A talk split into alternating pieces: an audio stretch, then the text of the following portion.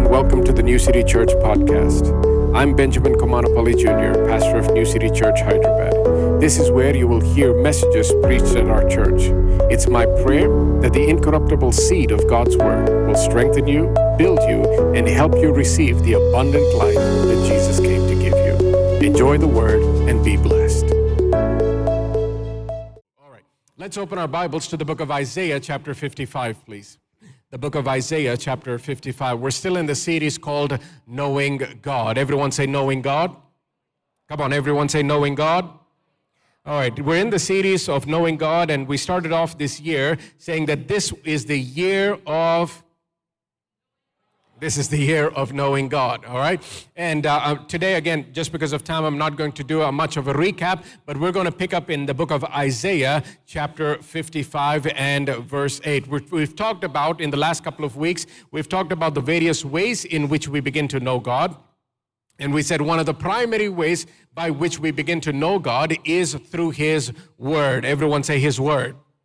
And even when it comes to His Word, there are several things that we must begin to understand regarding who God is. Because if you don't, the first thing that we said is we must understand the nature and character of God. Because if we don't understand the nature and character of God, you will begin to assume certain things about God, maybe based on tradition, and sometimes maybe based on what you are currently even being taught, but it is not necessarily something that is based on the Word of God. And therefore, we must constantly examine and re examine ourselves regarding what uh, uh, the, the, regarding our thought patterns regarding the nature and character of God. See, only when you know the nature and character of somebody do you can you really say that you truly know that person until you know the nature and character of that person, you still don't know that person. Maybe you know about the person, like many people uh, um, uh, in your life and in my life. There are several people in my life that I simply know about, but I don't know them intimately, but I, uh, uh, because I still don't know their nature or character. So there are certain people in my life that I can say I truly know that individual. Why? Because I've journeyed along with them and I know their nature, I know their character, and therefore I can say I truly know, know that individual. But there are many more people in my life that I can say I only know them from afar. I truly do not know them for who they are. So even when it comes to God, we, we cannot be people who simply say, I know about God. But we must get to the place where we say, I truly know God for myself. Everyone say, myself. All right? You must know God for yourself. Not your spouse knowing God, not your parents knowing God, not your children knowing God, but you, not even your pastor knowing God for you. You must know God for yourself. You must know God for yourself. And so the first thing that we said was that we must understand the nature of God. Last week we spent some time talking about the nature of God. How many of you were helped by last week? All right, okay, that's good. So uh, uh, it, sometimes it needs a mind renewal because the things that we were taught were not necessarily based on uh, the truth of the Word of God, but certain things that we were taught and certain things that we began to believe were not based on the word but based on somebody's experience at times and sometimes based on tradition uh, that was carried on from generation to generation now the second thing that we also must understand in the process of knowing God are the ways of God. Everyone say the ways of God. Okay, now when we talk about the ways of God, fundamentally we must understand that the ways of God are different from the ways of man. Right? There, are, there is a certain way in which we do things in our life. However, God does not necessarily do things the same way. In the book of Isaiah, chapter 55, and starting from verse 8, it says, For my thoughts are not your thoughts, nor your ways my ways, says the Lord. All right? He says, Your ways are not my ways. Verse 9 says, For as the heavens are higher than the earth, so are my ways higher than your ways, and my thoughts higher than your thoughts. So here, fundamentally, and, and on a foundational level, we understand that our ways and God's ways are not the same. And we also understand that when we begin to compare our ways and God's ways, it's God's ways that are higher than man's ways. All right? So, firstly, we understand that there is a difference. Secondly, we understand that when we, in comparison, God's ways are always, come on, everyone say higher. God's ways are always higher than man's ways. In other, another way of saying it is God's ways are always better. Everyone say better. Okay, God's ways are always going to be better than man's ways. So, by definition, what we must understand is if my way is not, uh, uh, you know, as good as God's way, and if God's way is much better than my way, then every wise person should come to the conclusion that says, I better do things God's way. Are you understanding that? Now, when we're talking about a way, a path, uh, we're always, you know, especially in the day and age that we live in, we're always depending on some kind of app to give us directions to show us the way to reach a certain destination. And a lot of times, even in the apps that we use, they will give you multiple ways of getting there to that location. It'll say, based on the traffic, this will be a faster route, or based on the distance, this will be a faster route. It'll give you multiple options regarding the destination or the de- uh, a place that you're trying to reach. Now, once you understand that, then you say, okay, I was thinking about going this way, but based on the information now I, that I have now, then you say, I will choose to go the other way. So even with our lives, every one of us are going to a certain destiny and a destination in our lives. So we must ask ourselves, on the way to the destiny and destination that we are headed to, are you going there based on your ways, or are you going there based on your path, or are you going to that destination based on God's way or God's path, which is the better way? Are you understanding that? Now, also understand that even though God's ways are higher, God's ways are better, this does not mean, just because they are higher, does not mean we cannot uh, um, uh, receive the ways of God in our life. The next couple of verses, in verse 10, for example, he says, For as the rain comes down and the snow from heaven and does not return there, but waters the earth and make, and make it bring forth and bud, that is, that it may give seed to the sower and bread to the eater, so shall my word be that goes forth from my mouth. It shall not return to me void, but it shall accomplish that which I please, and it shall prosper in the thing which I sent it. In other words, by the grace of God and through His Word, we have access to the ways of God. We have access to those higher ways. We have access to those better ways. So even though they are higher, just as the rain comes down from heaven and waters the earth, so also does the word of God come down and waters our lives. So whatever was on the higher realms or higher places now comes down to your level. Hallelujah. All right? That happens by the grace of God and by his word. Amen. Go with me to Psalm chapter 25, please. Psalms chapter 25 and verse 4. He says, Show me your ways, O Lord, and teach me your paths. Now, if David is saying, Show me your ways, that means we cannot assume that we already have seen the ways. Are you understanding that? We cannot assume that the path that you are on, or the way that you are living your life, or the way that you are operating in your life is not necessarily the ways of God. So you must uh, uh, understand and, and, and, and uh, um, come to the realization that you must be in a place of receiving the ways of God in your life. Jeremiah chapter 6 and verse 16 says this it says, uh, Thus says the Lord, stand in the ways and see and ask for the old paths where the good way, everyone say good way, where the good way is and walk in it. So he says, ask for it and then walk in it. Ask for the way and then walk in the way. It's not enough just to know the ways of God, it is important to walk in the ways of God. Now, if you're taking notes, just write this down. The ways of God always lead to a blessed destination. The ways of God always, and underline that word always, the ways of God always lead to a blessed destination. Psalm 103 and verse 7. He says, He made his ways, no, sorry, He made known his ways to Moses, his acts to the children of Israel. He made his ways known to Moses but the act to the children of Israel. Now, God made his ways known to Moses. Now, the question is if God was the one who was making his ways known to Moses, Why did he not do the same with the rest of the nation of Israel? That's the question. And, and the realization or the answer to that is because Moses was the only one who was interested in knowing God. Are you understanding that? It's not that he was interested in simply knowing the ways of God, he was interested in knowing God. And because he was interested in knowing God, now God began to reveal his ways to Moses. So now I hope you're beginning to uh, put together the, the, the relationship of knowing God that has, uh, uh, you know, the relationship between knowing God and knowing the ways of God. If you're not a person that has a desire to know God, or you're, if you're not on the track of trying to know God in a deeper way, in a, in a way that you've never known Him before, then you will not get to the place of knowing the ways of God the way you're supposed to know them in your life. Again, the key to knowing the ways of God is to know God.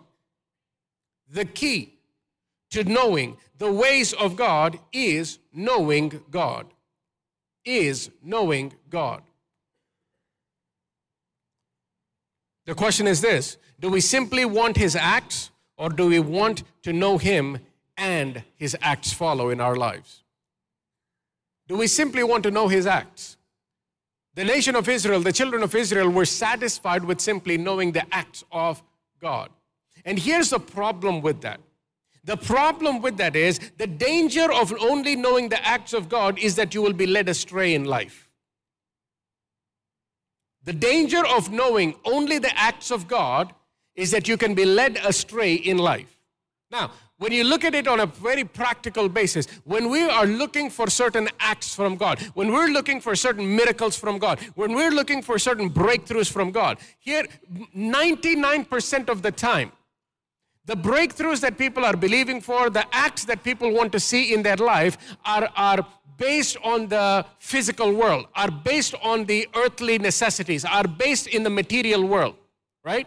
Now, if they're based in the material world, that means there is a possibility and a provision where even the devil can provide for the very things that you're believing and asking for.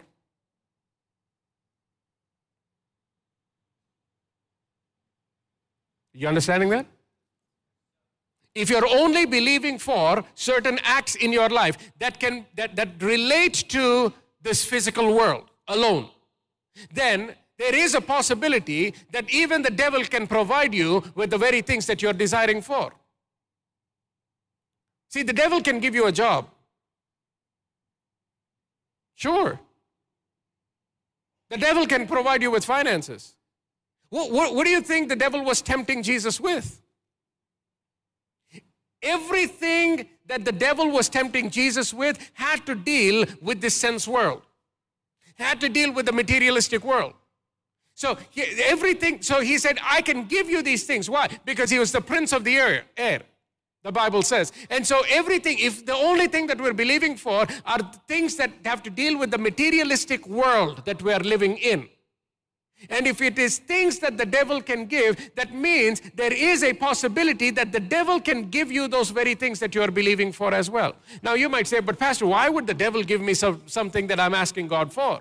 Because at times, if you're only interested in knowing the acts of God instead of knowing God or knowing the ways of God, then what's going to happen is because you're only interested in the act, you will get desperate in trying to get it to happen in your life by any means necessary. See, for example, in the life of, of the nation of Israel, the nation of Israel was hell bent, so to speak, about having a king. And God did not want them to have a king at that point. And what happened at the very end? God gave them a king. Not because it was his will, but because they kept pestering and saying, We want a king. Why? Because they began to compare their life with, with, with the neighboring nations. And because every other nation had a king, they said, We want a king as well. And so finally, what happened? God gave them a king. That was not God's will. However, the king was given. Now, if you are believing and asking God for certain things that are not necessarily God's will for your life,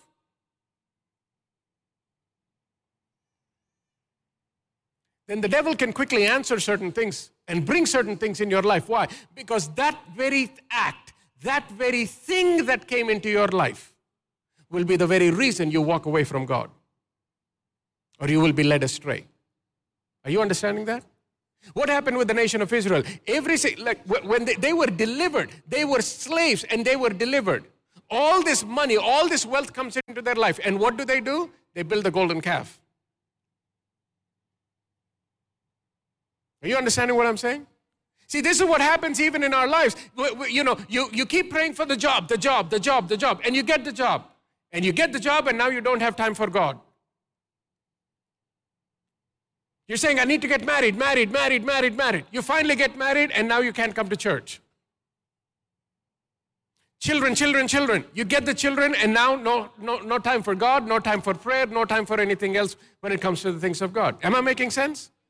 Okay, uh, business, business. I need to start a business. I need to start a business. All right, and by the grace of God, you start a business. And now you can't even show up to church. Why? Because you're very busy on Sundays. So, you know, business is heavy, Pastor. And so even on Sundays, I have to go and take care of all the work. I'm not, you, you understand, I'm just giving you examples. And what happens is when we are only interested in, interested in knowing the acts of God and not knowing God for Himself, the, the, the danger is that you can be led astray. Now, write this down if you're taking notes. Here is one of the keys that you must uh, uh, begin to develop desire for things that the devil can't give you.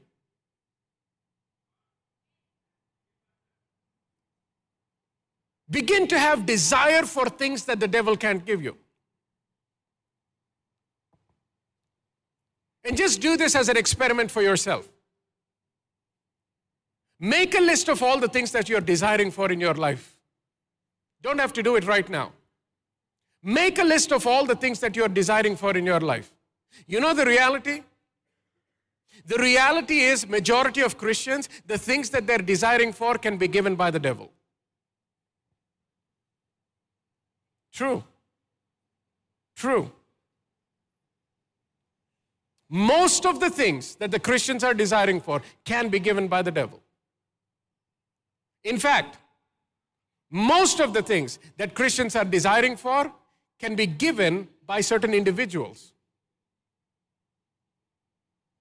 You just don't know the right person.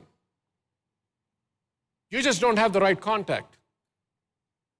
There are people in this world that can take care of every single desire that you have right now. So the question is this How is it that we only have desires that can be taken care of by a human being or the devil?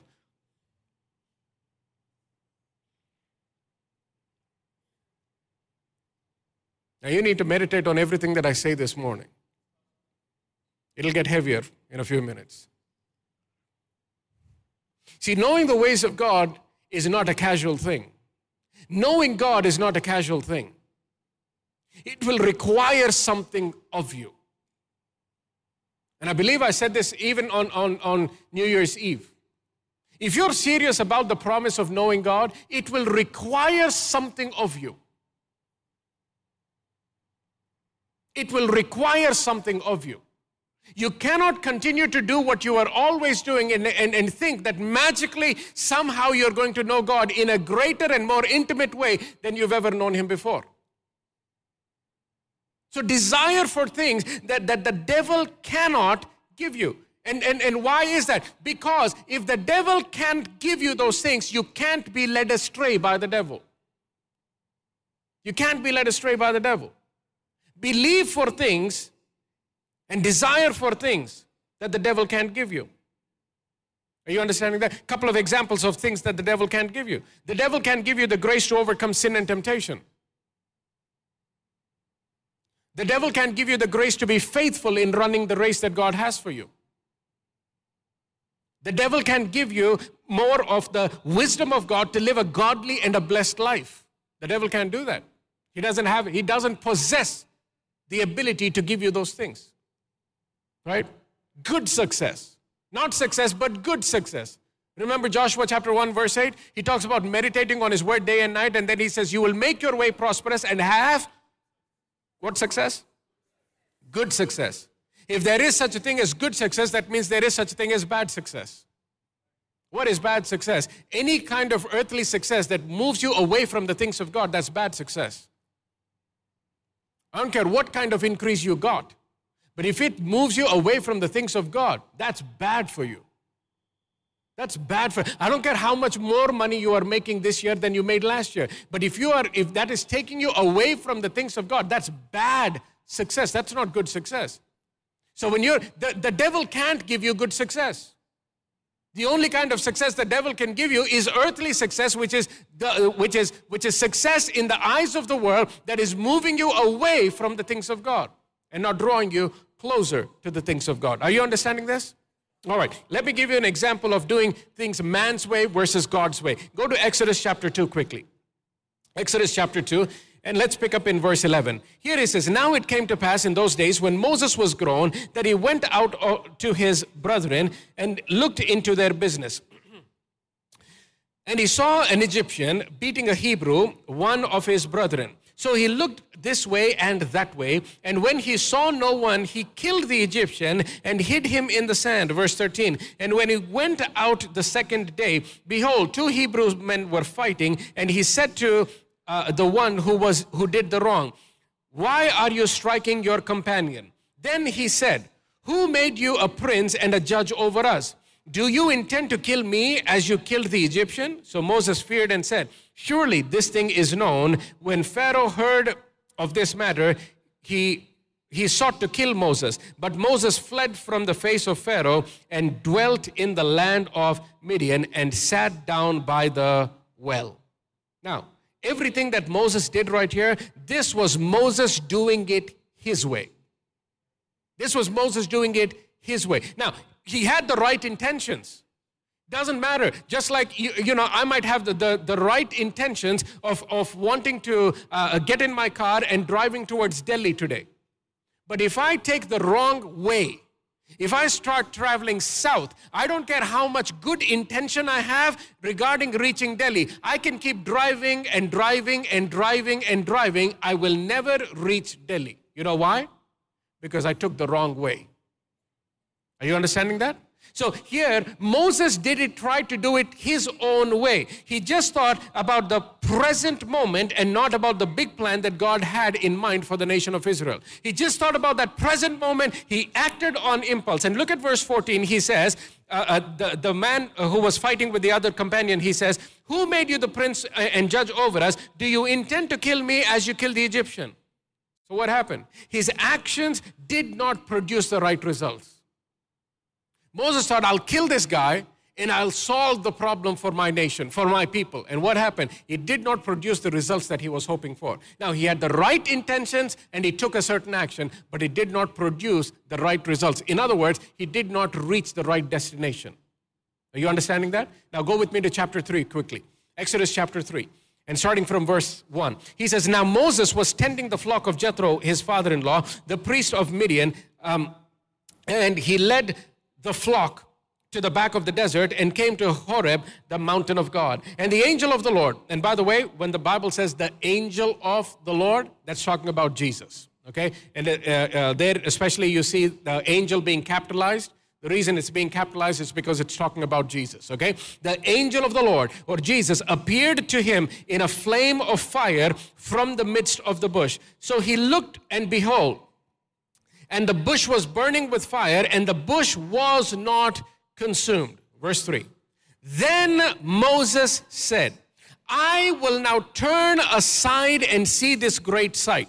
Why the bush does not burn. So when the Lord saw that he had turned aside to look, God called him to call God called to him and said in the midst of the bush and said, Moses, Moses, and he said, Here I am. And then he continues to talk to him, and many of you know the story that that's where he begins to receive the instructions of what he's now supposed to do.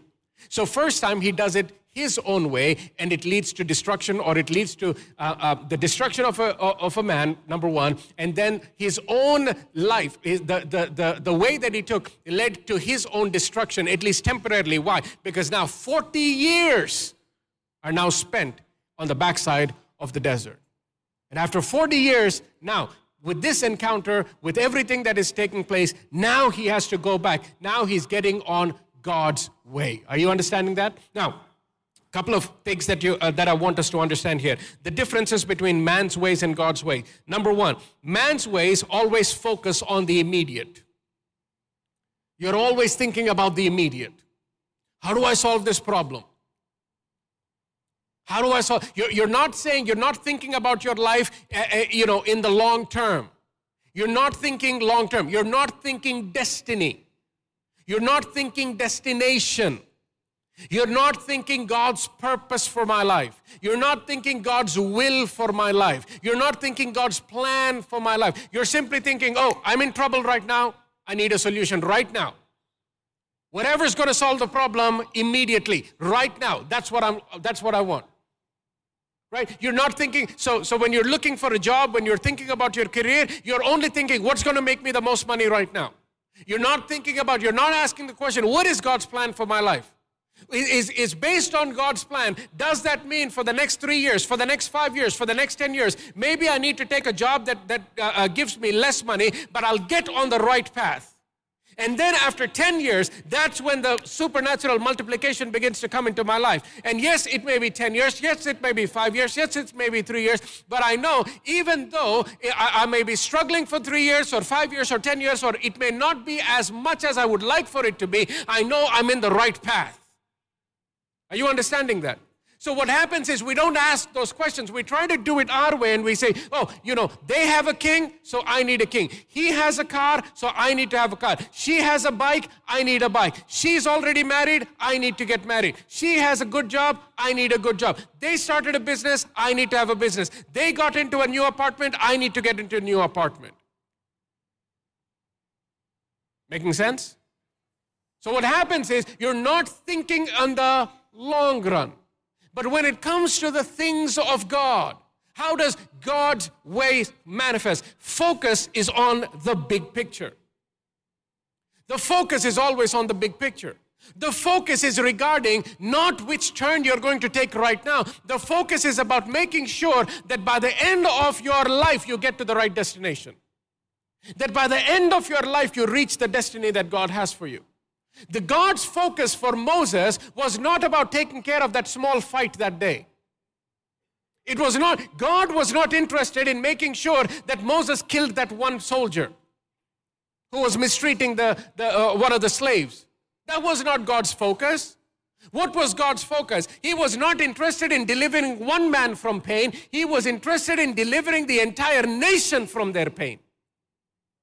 So he was thinking long term. He had the big picture in mind. But when we lose sight of God's ways, what do we try to do? We always try to fix things in the now. Always trying to fix things in the now. And sometimes when you do things God's way, you won't be able to fix things in the now immediately. But you will know that you're on the right path to fixing things permanently. Hallelujah. Permanently. See, they never went back into slavery. See, what, what, what did uh, Moses, oh, with all the good intentions, with all the actions, what happened? Nothing changed. Nothing changed. He might have felt good on that particular day. He felt good like he did something good, but how, how long did that feeling last? It only lasted until the other guy says, Who made you a prince? Are you going to kill me the same way you killed the other person? Okay, all the joy is gone. Now he's in fear. He's fearing for his own life and now he has to run away from Pharaoh. Are you understanding this? All right. The second difference man's ways are based on reasoning. Are based on reasoning. And where does this reasoning come from? The reasoning comes from this desire to solve the immediate issue. The desire to solve the immediate issue. Oh, I'm in problem here. I need the money, so let me just solve this problem. And then you come up with the reason for why you're making that decision.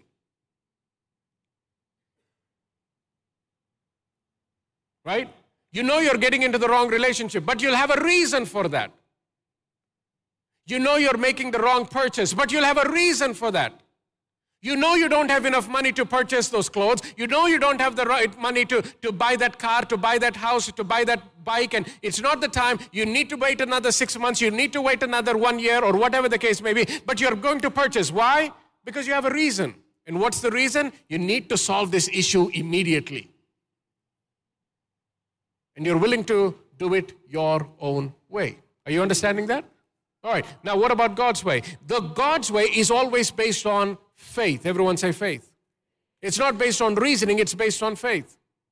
It's based on believing in Him. It's based, it's always going to be based on trusting in Him. Always going to be based on believing in Him and trusting in Him. And thirdly, man's ways. It's based on acting on impulse or emotion. Impulse or emotion. You make decisions without even consulting God. You make decisions without consulting uh, uh, other wise people in your life. It's immediate, it's impulsive. You know, I felt I needed to do this, so I just did it. But when it comes to the things of God, God can remind you about something 10 times and you still don't do it. So, but when it comes to you, you make quick decisions. You're impulsive and it's based on emotion. Everyone say emotion. Now, when it comes to God's way, it's, it's acting on divine command or the word. Divine command or the word of God. Divine command or the word of God. See, the second time Moses began to work it out, he did it God's way. Based on what? Based on the divine command of God. Right? He got the instruction from God. He, he felt like he can do it. But now he got a specific instruction. He was told where to go, he was told what to say, he was told what to do. And now he began to act out on it. And as he began to act out on it, and as he began to do things God's way, things that the world has never seen before and has never seen since then, began to take place in and through the life of Moses. Hallelujah. Hallelujah. All right, in the, in the few minutes that we have, let me talk to you about some of the ways of God. Some of the ways of God. Some of the ways of God. All right, number one, faith. Faith. The way of faith. The way of faith is the way of God. The way of faith is the way of God. Genesis chapter 12, starting from verse 1. All right, it says, uh, Now the Lord said, sorry, yeah. Now the Lord had said to Abram, Get out of your country, from your family, and from your father's house to the land I will show you. I will make you a great nation. I will bless you and make your name great, and you shall be a blessing. And I will bless those who bless you, and I will curse those who curse you. And in you all the families of the earth shall be blessed. So Abram departed as the Lord had spoken to him. All right, everyone look up, please. Now, if you go back to verse um, 12, sorry, verse 1 in chapter 12, the very first verse says, The Lord said to Abram, this is the first thing that God is ever speaking to Abram. And the very first thing he says is, Get out. Get out from where? Get out from everything that you've ever known in the last 75 years of your life. He says, Get out of your country and then get out of your family and your father's house. And then he says, To the land, everyone say, I will. So he says, To the land I will show you. So he hasn't shown him yet. Next verse. He says, I will. Everyone say, I will. I will make you a great nation. I, come on, I, I will bless you and make your name great, and you shall be a blessing. And then the next verses also talks about what God will do. Now, every one of you know this. I will meaning is that past, present, or future? Future. Now, God, you're talking to this man for the first time. And the very first instruction that you give him is to get out. Like, what, what are you expecting? What are you expecting this man to do? Leave everything that he's ever known for 75 years of his life. He says, Get out. Get out of your country, get out of your father's house, get rid of everything that you've ever known. And then he says, And I will make you. Which means what? Which means he hadn't shown him where he's going, and he hadn't blessed this man yet. Go to verse 4. And what does it say? So Abraham or Abram, as the Lord had wait a minute. You didn't show the destination. You didn't bless this man. You didn't change anything in his life. And what you're demanding and what you're expecting from him is that he leaves everything behind. What are you expecting, God? The answer is faith.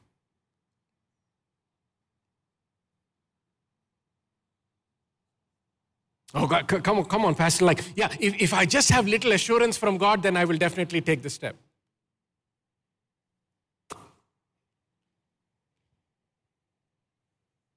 I just need a little bit of surety. If I have a little bit of surety from God, then yes, I will take that step. And we think we're waiting on God. No, God's waiting on you.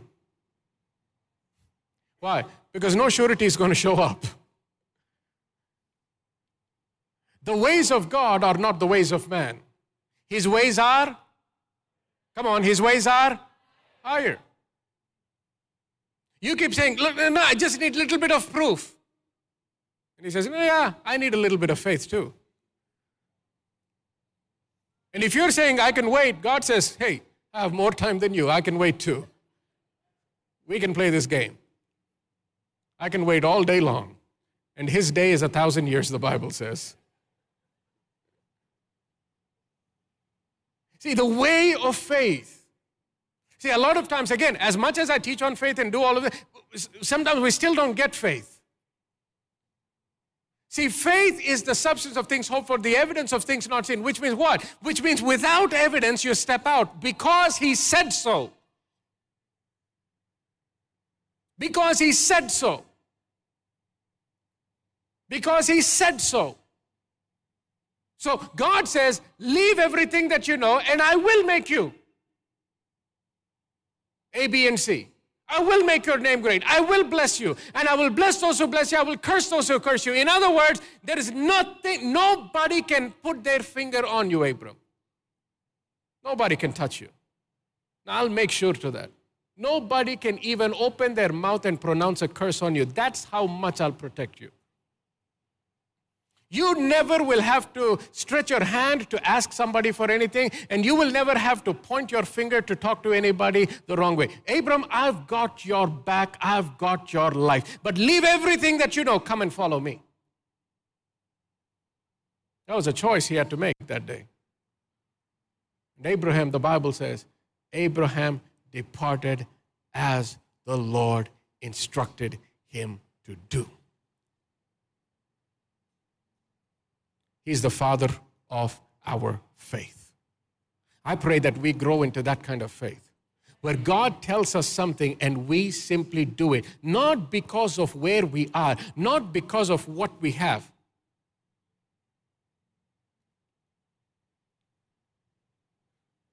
Now, I, again, that's why faith to faith and from glory to glory. You're always growing and increasing. A couple of days ago, God told me to give a particular ministry a particular amount of money. Now, this is beyond what me and my wife decided to give into the work of the ministry. And I was like, when God told, I, like, I mean, normally I don't struggle. Like, I struggled. I was like, where should I give this money from? I don't even have it right now. And for about two to three days, I was going back and forth with God. Like, I was just like, think, like, I don't even have it right now. Like, how do I even say yes? I don't even, like, literally, I don't have it, God. It's not like I have it and I'm not, I don't have it right now. I haven't even talked to this pastor in a long time. God put him on my heart. God, God said, like, this is what I want you to sow. And then it took me two, three days, but then I came to the realization. I said, okay, God, this is stupid. I'm wasting my time. I'm wasting your time. Here's the deal you bring it into my life, it will be released to him. You bring it into my life, it will be released to him. Why? God does not need me to produce the money. God simply needs me to say yes to his instruction. Are you understanding that? He provides seed to the sower and bread to the eater. So every single time God gives you an instruction, it's an invitation to walk by faith with Him. It's an invitation to walking in the ways of faith and knowing the ways of God in our life. If you understand that, say amen. All right?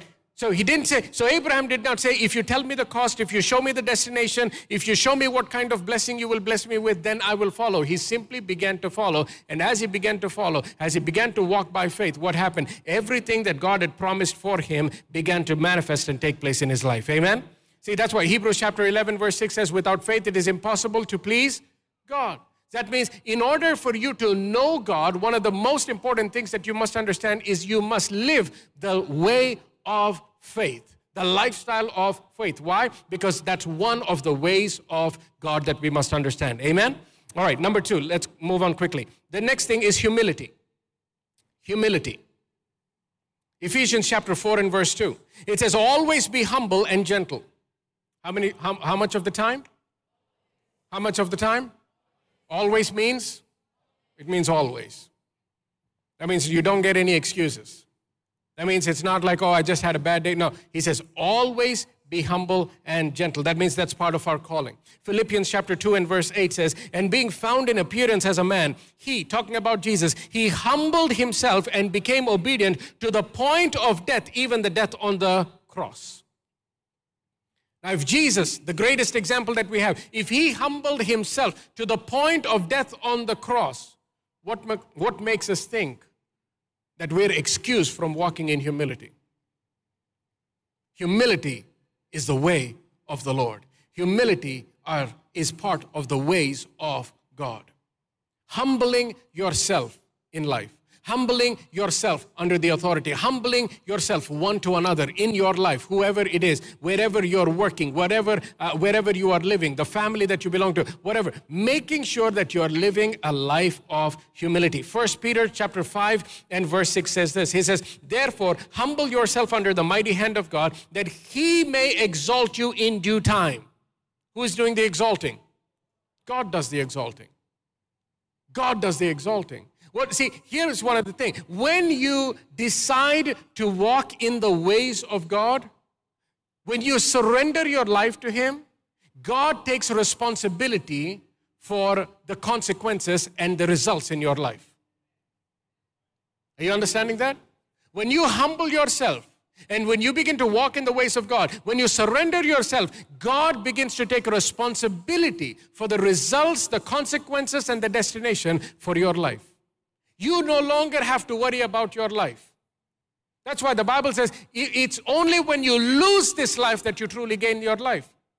Lose this life meaning not just throwing it out into the trash can. Losing your life is when you lose yourself to the things of God. That's when you find life. Why? Because He takes control of your life. He now becomes responsible for your life. Amen? All right, go with me. Uh, let me. Uh, okay, let me do this one last thing and before we close, all right? The third thing, submission. Submission. Submission.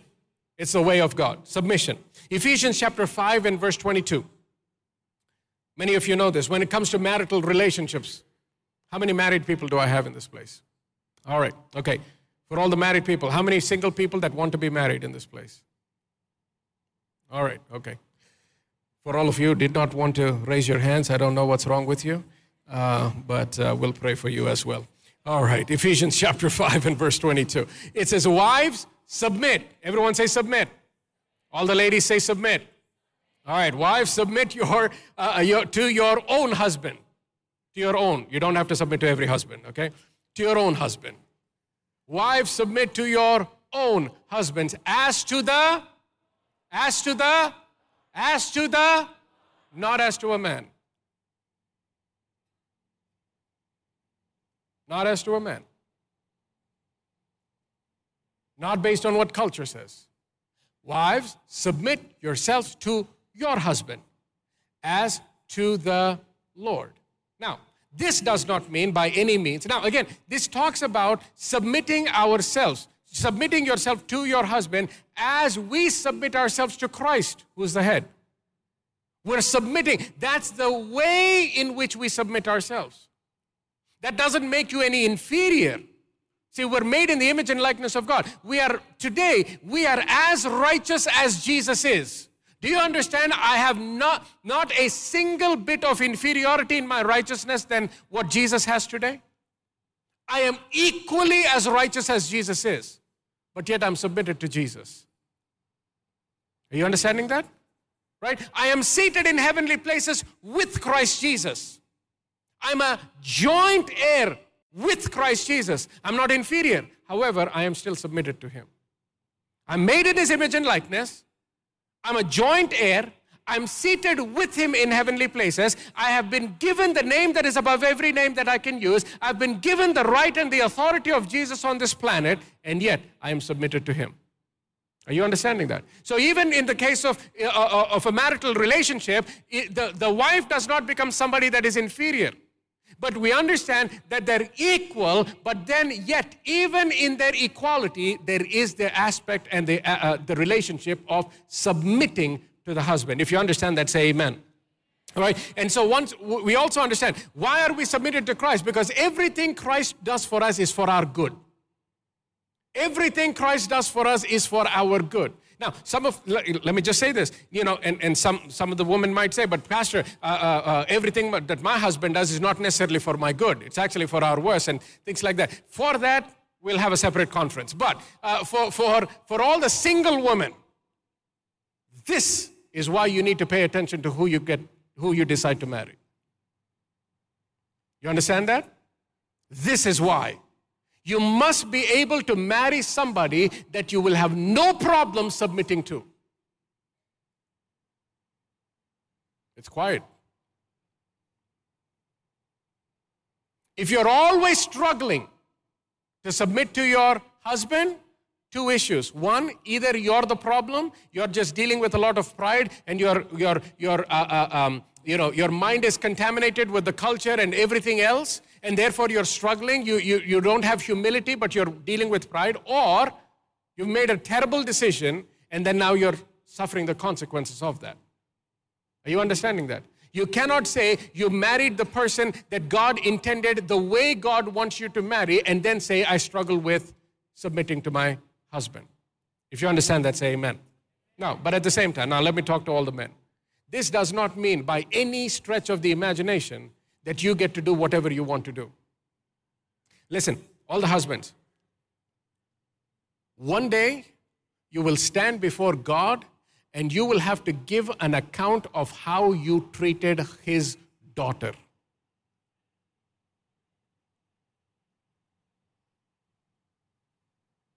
Make sense?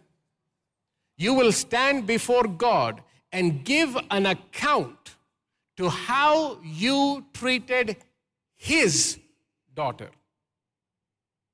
So, this is by no means a way to just doing whatever you want to do in your life and saying, Oh, I'm a man, I get to do whatever. Oh, keep trying that and see what happens. Keep trying that and see what happens. Why? Because the place of authority that has been given to you comes as a place of responsibility. Everyone say responsibility. The previous verse, Ephesians chapter 5 and verse 21 says, submitting to one another in the fear of the Lord. In the fear of the Lord. So we, we must understand, even husbands, we are called to live a life of submission. Number one, submitted to God, and then submitted to the people that God places in our life. You cannot be a husband that demands, uh, uh, first of all, you don't demand submission from anybody. Right? You can't demand submission out of your wife. You can't demand submission out of anybody. But we understand that as a husband, if you want to live the life that God has called you to live in the way God designed for it to live, number one, you must live a life that is submitted to God. And then be submitted to the people that God places in your life as a result of you being under authority and being under submission, now your wife will have no problems coming under your authority and under your submission. Are you understanding that? So understand. And then he says, submitting one uh, to one another in the what? Fear of the Lord. In the fear of the Lord. That means the only people that, that go against submission are the people who don't walk in the fear of God who don't walk in the fear of God. Why? Because submission is the way of God and you are rebelling against that way. That means you've got no fear of God. You've got no reverence. You've got no, no, no respect for the things of God. And therefore, you're rebellious and you're rebelling against the aspect of submission in your life. If you understand that, say amen. All right, last verse, and we'll close with this Hebrews chapter 13 and verse 17. Hebrews 13 and verse 17. It says, Obey your leaders and submit to them, for they are keeping watch over your souls as those who have to give an account. Let them do this with joy and not with groaning, for that would be of no advantage to them. Or, sorry, to you. To you. All right? Now, a genuine question that I want every one of you to ask yourself and write this question down Who is my spiritual leader and am I truly submitted? Who is my spiritual leader and am I truly submitted? Who is my spiritual leader and am I truly submitted? Now, the book of Hebrews is written to Christians. Now, if he's writing to Christians and if he's talking about this and he's saying specifically, he says, Obey your leaders and submit to them. This means that this is an instruction from God. Now, there are a lot of Christians all around the world that come to church or attend church occasionally or casually or once in a while and sometimes even regularly, but they are not obedient to leaders or they're not under sub, uh, submission to the leaders. Now, here's the thing He says that at the end of the day, it is of no advantage to you if you are not obedient and submitted. It's of no advantage to you. Just like a wife who's always rebellious to her husband, it's of no advantage to the woman, to the wife, if she's constantly rebelling to the husband. In the same way, he says, for every Christian, if you do not know who your spiritual authority is or who your spiritual leader is, and number two, if you're not obedient and submitted to them, then you are missing out on certain advantages that are supposed to be experienced in your life. Does that make sense? So that question must be answered by you individually. You don't have to answer it right now. But make sure that you answer it over the next couple of days. Definitely make sure you answer it before you come again next Sunday.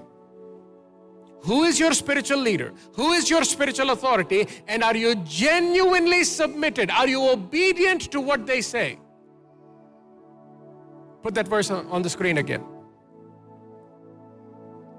He says, Obey your leaders and submit to them, for they are doing what? For they're doing what? Keeping watch over your souls. So here's the question For those who say, I don't know who my spiritual leader is, I don't know who my spiritual authority is, that means somebody that should be watching over your soul is not doing it. Or you don't have that person in your life. Now, that's not a good place to be. That may be the reason you're going through certain things that you're going through. You're having certain issues in your life that you're having because you don't have that person in your life. And then he says, as those who will give an account. That means every spiritual leader that God calls, they are called and one day they will have to give an account. See, one day when I stand before God, I will have to give an account regarding how faithful I was in running the race that God has called me to run. Then I will have to give an account. Because I'm a pastor, I will have to give an account to about every person that God has given unto me and who came under my authority and who submitted themselves to me or my leadership. Then I will have to give an account to how I led my wife and how I took care of my wife. And then I will have to give an account for the family and everything else. So when as the places of leadership increases in your life, it's not something that you do whatever you want. It's just your responsibility before God is increasing. So here he says, as they have to give an account, and then he says, let them do this with joy and not with groaning. Let them do this with joy and not with groaning. In other words, when your spiritual authority thinks about you, when your spiritual authority, or when you come into their mind, does that bring joy? Are they happy to see your progress? See, when Paul was writing to Timothy, when Paul was writing to the churches, he would mention certain people and he would say, I'm so happy regarding your progress. In other words, He was their spiritual father, he was the spiritual authority. And certain people, he would say, Man, I am so happy. I'm so happy with, God, what, with what God is doing in your life. I'm so happy with the way you are walking before God. It gives me great joy. It's an honor to lead you, it's an honor to shepherd you, he would say. But then he would say, There are others. He'd say, They're being a complete pain. They're being a complete pain. In other words, he's saying, He's groaning when he talks about them. So, yeah, I remember those guys. Yeah, I see them from time to time. Yeah, I hear about them. Yeah, I see them in church. They come. But they're not obedient. They don't do what is needed. They do things their own way. They never show up to the things. They never do what is asked. They always make their own decisions, do whatever they want. They never truly submitted. What's happening? He is groaning about certain people. So, what's happening? These are individuals that are in the church, but they do not know the ways of God for their life. Are you understanding that? See, when you know the ways of God, what is happening? When you say, okay, now I know that submission is the way of God. Okay, I will make a decision. I will be obedient and I will submit. When you say that, what is happening is you are getting your train on the right track. You're getting in the right way. And when you get on the right way, here is the good thing that you can know. You can be sure about the fact that you will reach the right destination. Why? It, because once you get on the right way, once you get on the right track, it is no longer about your ability to navigate. It is simply about your ability to stay on track. It's your ability, just, just, just stay on the track. That's it. You don't have to figure it out. You don't have to say, oh, I don't know which turn I have to make. I don't, no, no, no, no. Just get in the way. Find out the way. Just get in the way. That's it. You don't have to do anything else. Stay in the way by the grace of God. Obey, be obedient. Submit, stay submitted. Walk by faith, continue to walk by faith. Be humble, stay humble. That's it. It's not complicated. But if you stay in that path, here is the guarantee that you will reach the destiny and the destination that God has for you. Hallelujah. But if you ignore, I, don't have time to take you there. The Bible also says that there are people, in the book of Jeremiah, the Bible says there are people who God shows the way and they reject the ways of God. They reject the ways of God. Not because the way is not known. The way is known and yet they choose to reject the way. Yet they choose to reject the way. May that not be any single person under the sound of my voice. Amen as you walk in the ways of God, may the favor of God, may the grace of God, and may the plan and the purposes of God be made manifest in every one of your lives. And may you know God more than ever before. Amen. Three quick things regarding your responsibilities. Number one, pray that you begin to desire for the things only God can give. Pray that you desire for the things that only God can give. Number two, Pray that you begin to know the ways of God and not just His acts. Don't be satisfied with just getting the job, getting the car, getting the house, or getting the visa and all of those things.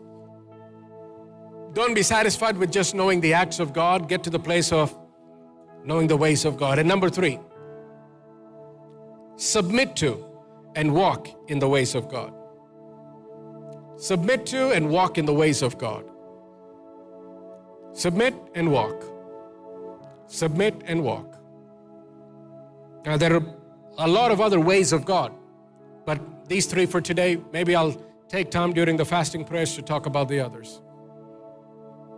But let's get started here. Amen. Are you blessed? Let's pray. Gracious Heavenly Father, we thank you for your word. We thank you, Lord, that the entrance of your word brings light. I pray in the mighty name of Jesus that for every single one of us, Lord, that this word will come alive and will bring forth a hundredfold harvest in our lives. And may our lives never be the same. Lord, even as we take time to answer those questions and examine our lives and examine our hearts, I pray that you will continue to speak during this week. And may you receive all the praise, the glory, and the honor. In Jesus' mighty name we pray. And everyone said, Amen and amen. Hallelujah. Hallelujah. I hope you were blessed by the word today. Be sure to subscribe and share this with your family and friends.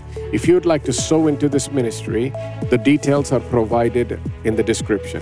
For more information on how to reach us or contact us, do visit our website www.newcityhyd.in. I will see you again next time. Be blessed.